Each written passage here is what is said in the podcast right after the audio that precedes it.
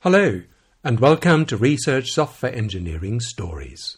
This episode of RSE Stories is brought to you from the UK and Europe in collaboration with the Society of Research Software Engineering in the UK. My name is Peter Schmidt. I'm a research software engineer at the University College of London, and I will be your host for this episode. In today's show, I'll be talking to Camilla Longden. He's a research software engineer at Microsoft Research in Cambridge, UK. I met Camilla at the RSE Southeast and London workshop in February this year, where she presented her work. Camilla began her scientific career by studying physics at the University of Cambridge, after which she worked as a software engineer at ARM and then joined Microsoft Research in 2016. She now works in the All Data AI group called ADA, where she uses machine learning with a focus on deep learning to have impact on real world problems. Hello, Camilla, and welcome to RSE Stories. Camilla, could you give us an overview of your background and how you became a software engineer in research?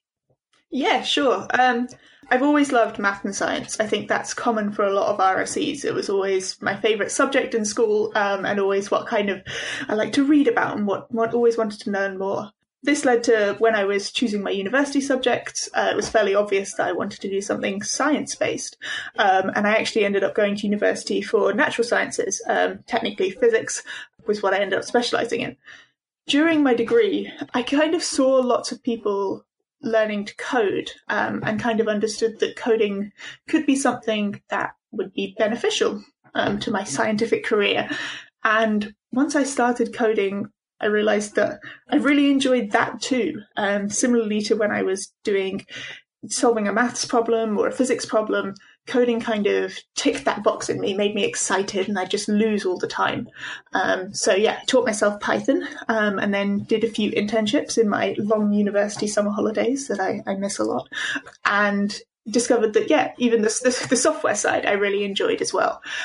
And again, that led on to the career when I was thinking about what to do after my master's. I was like, well, I enjoyed these internships in software engineering. It seemed to be something I enjoy and people are willing to pay me money for, so that seems like a no brainer. Um, so I worked for ARM for a few years after graduating. For those who don't know, ARM make chips primarily for smartphones, but also for basically everything. So they're primarily a hardware business, but also have a software side, which is where I worked, sort of developing debuggers and models um, and all sorts of software tooling that enables you to actually run software on the chips. And that's really where I learned my proper software engineering skills, where I kind of cut my teeth learning how to work as part of a software team, how to actually ship products, how to write proper tests, how to make sure things were well documented, and all those things that are really key to being a good software engineer. One thing I missed though at ARM was the science side. Um, I got to do a bit of research type things, but not as much as maybe I wanted to do. Um, and I got the opportunity to move to Microsoft Research, um, which I, I took with open arms. It really allowed me to get back to working on cutting edge research in computer science, which was a new field for me, and yeah, I've been there ever since. My original role was more of a broad one. Um, so I was working in a RSE, in a centralized RSE group. So I worked in many different teams on many different types of computer science research, from HCI research, human computer interaction, through to systems and networking, um, and kind of everything in between. But I realized that what I enjoyed the most was the machine learning side machine learning was something I'd obviously heard about before starting at Microsoft, but didn't really know much about. And when I started at Microsoft, I started learning a bit about the theory, learning about how it actually worked. And again, just like coding, just like maths, it was this thing that I was like, oh, this is really cool. This is really interesting. Um, and so about a year ago, I moved into a full time ML role. So I'm now doing, only working on machine learning engineering projects.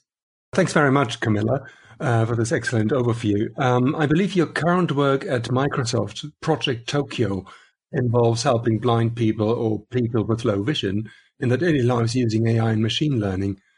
And uh, I find that terribly exciting. Could you tell us more about it? Yeah, absolutely. Um, so Project Tokyo has been going since about 2016, and the goal of the project is to create an agent that augments the capabilities of people who are blind or low vision.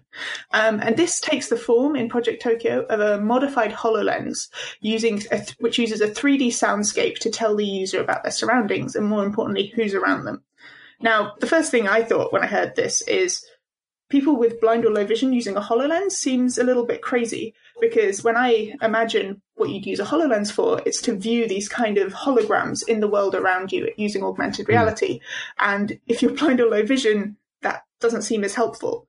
But actually, the thing that's really useful about the HoloLens and other augmented reality glasses is the array of sensors they have. They have fantastic cameras um, both visual cameras as well as depth sensors. And they actually, the HoloLens has some really interesting audio technology that allows you to do this kind of spatial 3D audio. So the project, so Project Tokyo uses this system to use the HoloLens sensors to work out where people are when they enter or leave the user's kind of field of view, um, you can also it also tells you who's looking at the user or who the user is looking at, which is important for people with low vision. And we also use facial recognition of known individuals so that instead of just saying someone has entered your field of view, it might say Peter has entered my field of view. You, and again, it's kind of 3D, so the blind the blind user can tell in space where that person is. Uh, wow, that, that, sounds almost like science fiction. I remember sort of I'm of that generation who watched Star Trek: The Next Generation. Uh, there was a character in there who had almost something like what you just described. Could you tell us what components of the project you're working on and uh, what excites you about this project specifically? So, this project was originally envisaged working with adults, um, but we've more recently moved on to working with blind and low vision children. Um, this comes with its own challenges, of course, but also comes with a whole array of even more potential gains.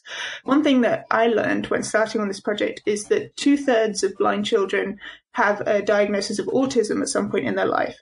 And this isn't because they're actually autistic, but it's because they struggle interacting with other people because they don't learn the social cues that sighted children do. Um, so if we're able to help them learn these social cues and learn how to interact socially, that can benefit their lives in lots of ways. Um, and some of the early studies of having children using the Tokyo system have been really exciting. At the moment, we've kind of done it with one child or two child, you know, very, very small numbers. Mm. But we're actually looking at deploying the system into schools so that we can test it with more children and with a more challenging scenario. So as part of that, there's a bunch of engineering stuff that needs to be improved.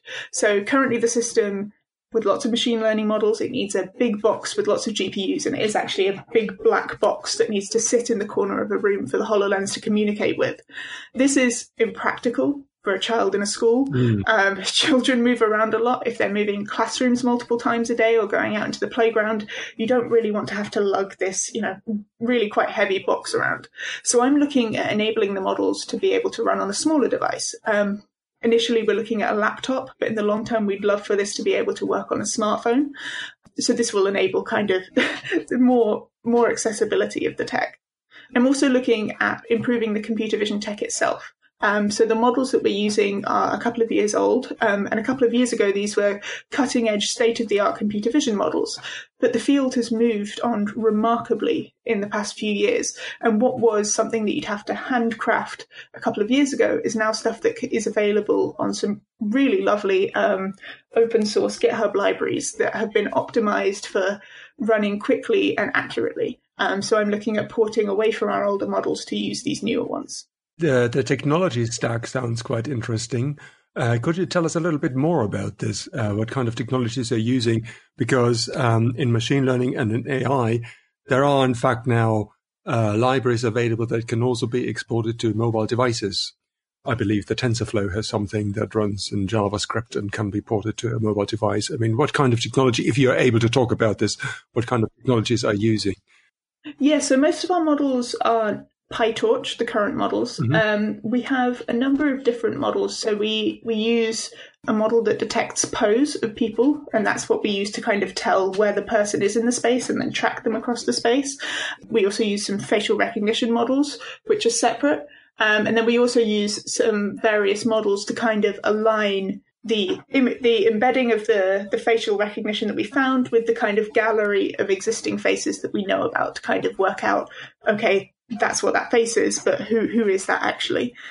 So yeah this the technology stack. Yeah we mostly use pytorch and then there's sort of some c++ opencv stuff running on the hololens itself.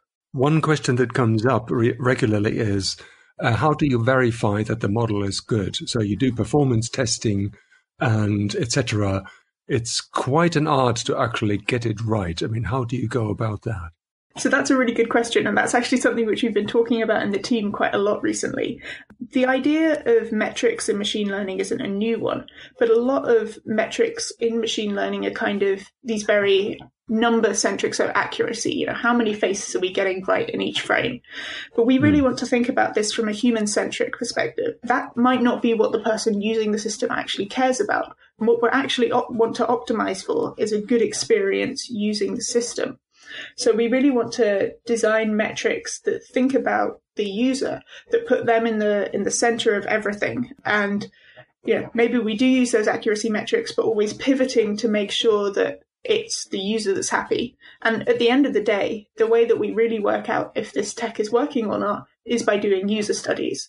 And that's been a big mm-hmm. part of the project is right from the start, we're working core members of the team are people who are blind and low vision. You know, we work with people across the country, across the world to really make sure that what we're doing is enabling them. It's not kind of telling them what's best for them or optimizing for something that isn't actually helpful.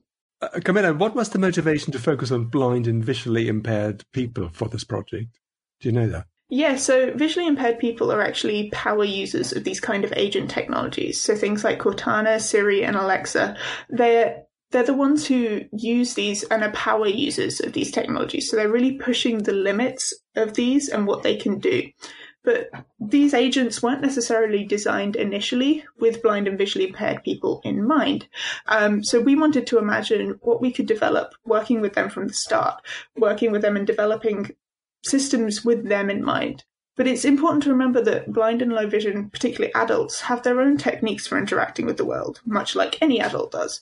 And our goal is really to augment their capabilities. Um, we're not trying to say this is the way that you should do things and the way you should interact with the world, but find out how they already interact with the world and how we can make that mm-hmm. easier mm-hmm. and better for them. AI and machine learning in medicine is a relatively young field, or so it seems. And uh, I've been to conferences where there were some very interesting projects being presented, uh, like for instance earlier this year, um, a lot of them seem to focus on diagnostics, like for instance helping radiologists with medical image evaluation, etc. But I think what you guys are doing, human and computer interaction, is taking this to another level.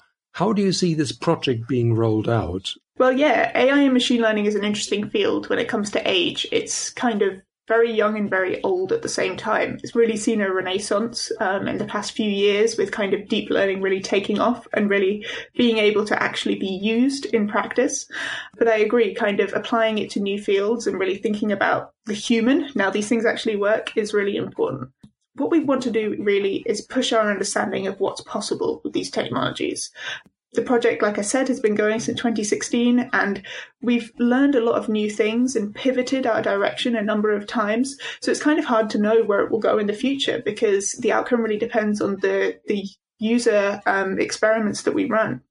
If this tech is impactful in pe- is as impactful in people's lives as we hope, we might try and find partners to help us deploy it out into the world.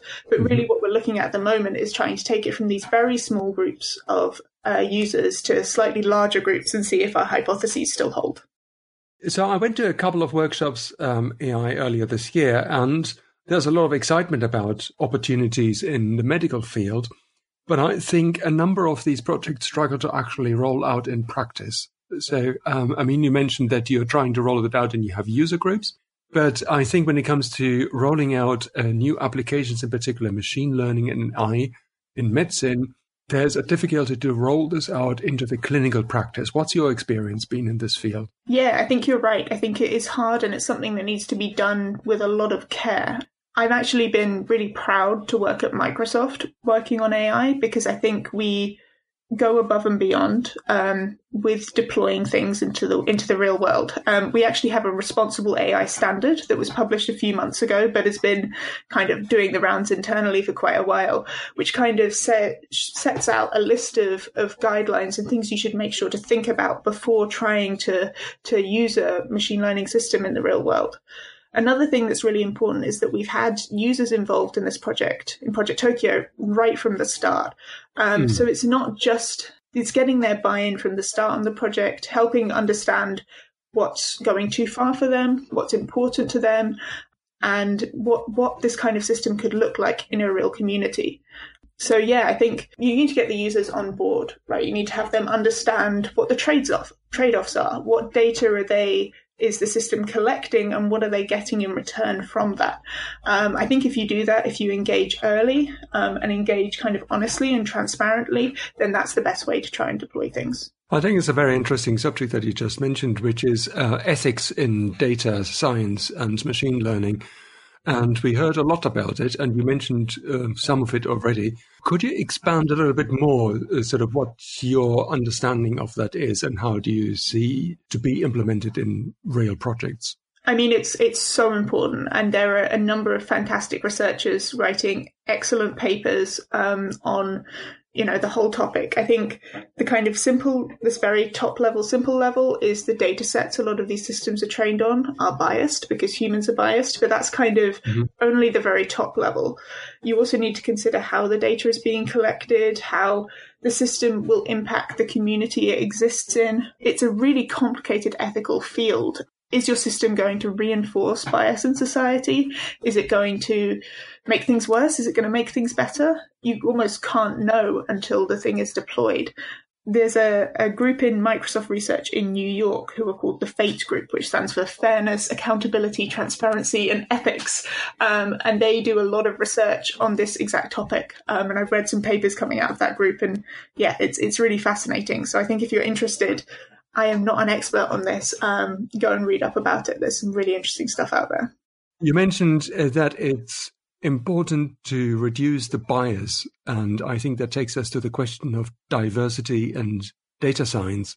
And I had a very interesting talk earlier this year from somebody from Benevolent AI at a one day conference at UCL, uh, talking about the dangers of uh, lack of diversity in data science and she pointed it out in, with respect to clinical trials in particular.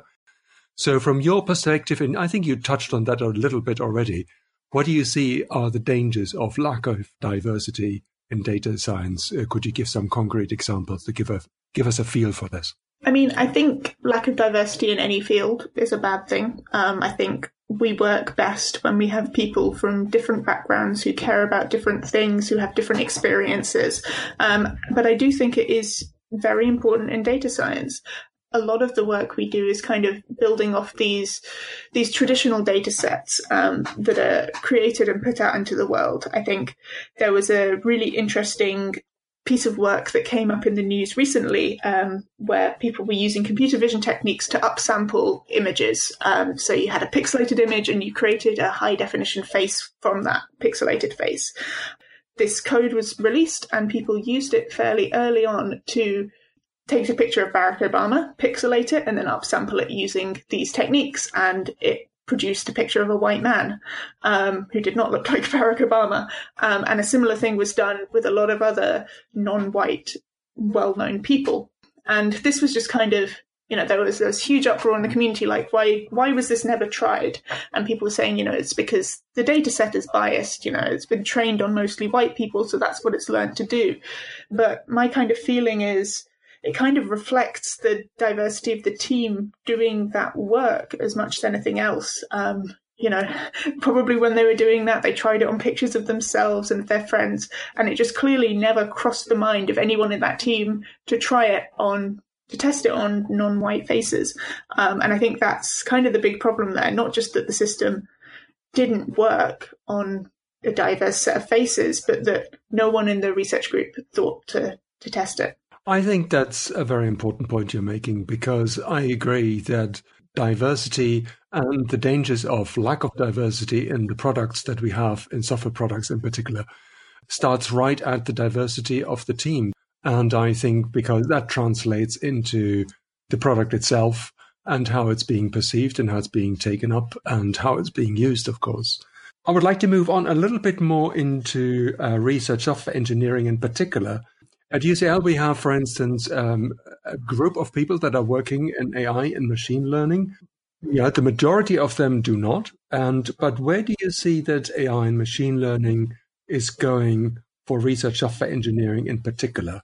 So I think the real advances in machine learning that we're going to see in the future are going to be taking machine learning tools and techniques and applying them to new and different fields.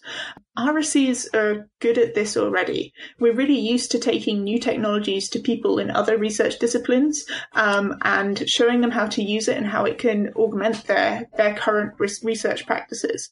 This is kind of happening a bit already in more STEM related disciplines non-machine learning computer science fields. I think there's a lot of machine learning being done in, in physics, so like astronomy and high energy physics where they have a lot of data. But I could see a world where we could apply, you know, some of the machine learning kind of knowledge based tools to a field like history so that a historian can have this kind of automatically built knowledge base of all the stuff they've discovered. Um, and they can use that to to do better research. And that's something that an RSE could help help the researcher do. So I think it's going to be another tool that RSEs add to their toolkit um, and really help us enable fantastic research in all different disciplines. Mm. And you presented uh, some of these uh, results already at the RSE Southeast London workshop earlier this year. Could you talk a little bit about what your link is to the research software engineering community in the UK? Yes, so I started my job as an RSE in 2016, and I'm going to be honest, I didn't really know what the job title meant. Um, I took the job because what because the role seemed cool and interesting, um, and it had this RSE title attached to it. So my first manager at Microsoft um, is a man called Matthew Johnson. He was actually part of the RSE committee when it first started, um, and he gave the keynote talk at the very first RSE conference. So he really encouraged me to look into the community to kind of answer some of my questions I had about what this RSE thing was. Um, and I attended the conference in its second year for the first time, and I've been every year ever since. Um, it's a wonderful community. I've learned so much every time I've spoken to people from the community. I've learned from all the talks and the workshops, but even just the casual interactions. It's been really interesting and really helped me grow in my job and my career. RSEs usually work in academia uh, or for universities or for academic institutions. You work for Microsoft. How do you see that link between industry and academia? I, th- I, think there's a really strong connection between academia and academic RSEs and industrial RSEs. I think there's a lot we can learn from each other, um, and I think there's a lot of growth to be had in both places. Uh, Microsoft doesn't do everything perfectly with regards to RSEs, and I'm sure academia doesn't either. Um, and my hope is that both of us can can learn and grow from the other. Uh, you mentioned that you're taking interns uh, from academia. Could you ex- talk a little bit about that experience? Yeah, absolutely. So, Microsoft Research has a huge internship program. Um, the Cambridge Lab, which is where I work, takes, I mean, this year accepted. We're obviously in some very interesting situations, but we normally have about 100 interns every summer. To put that into context, we have a full-time staff of maybe 300. Um, so let me tell you, the queues for lunch in the summer tend to be a lot longer than uh, around Christmas time. Um, and it's fantastic. It's the interns that come in bring new ideas, bring new collaborations. They do really important work for the various projects in the lab. The, the, majority of our interns are PhD students at universities all across the world, but we also do sometimes take masters and undergraduate students as well. And they get a chance for a few months, three months is the length of a typical in a typical internship.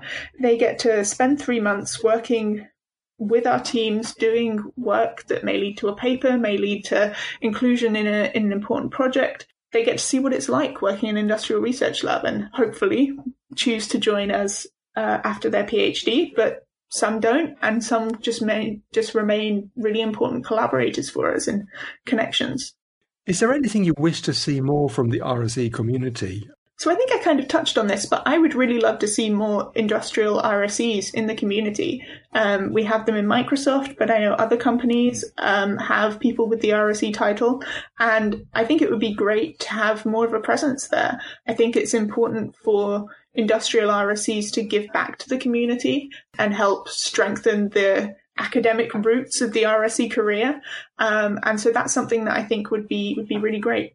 Uh, thanks very much. We're now coming to the end of the podcast, and there are two questions that I'd like to ask. The first one would be if you imagine a point far ahead into the future, and you were to look back to your professional life, what would a successful career as a research software engineer look like to you? I want to have impact in the world.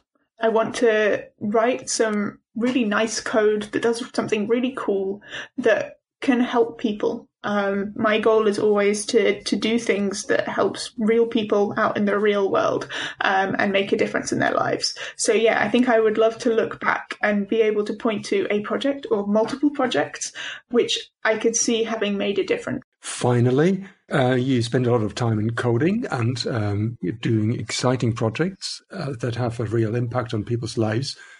But what you do when you're not programming and helping research and leading teams and uh, RSEs? So a lot of the stuff I would normally be doing, I'm not doing at the moment because of the, the COVID pandemic. Um, but some things that I have been doing, um, I've been playing a lot of Dungeons and Dragons in lockdown. Um, I have a, a, group of friends who I play with every week. That's really fun, just to escape the real world for a bit.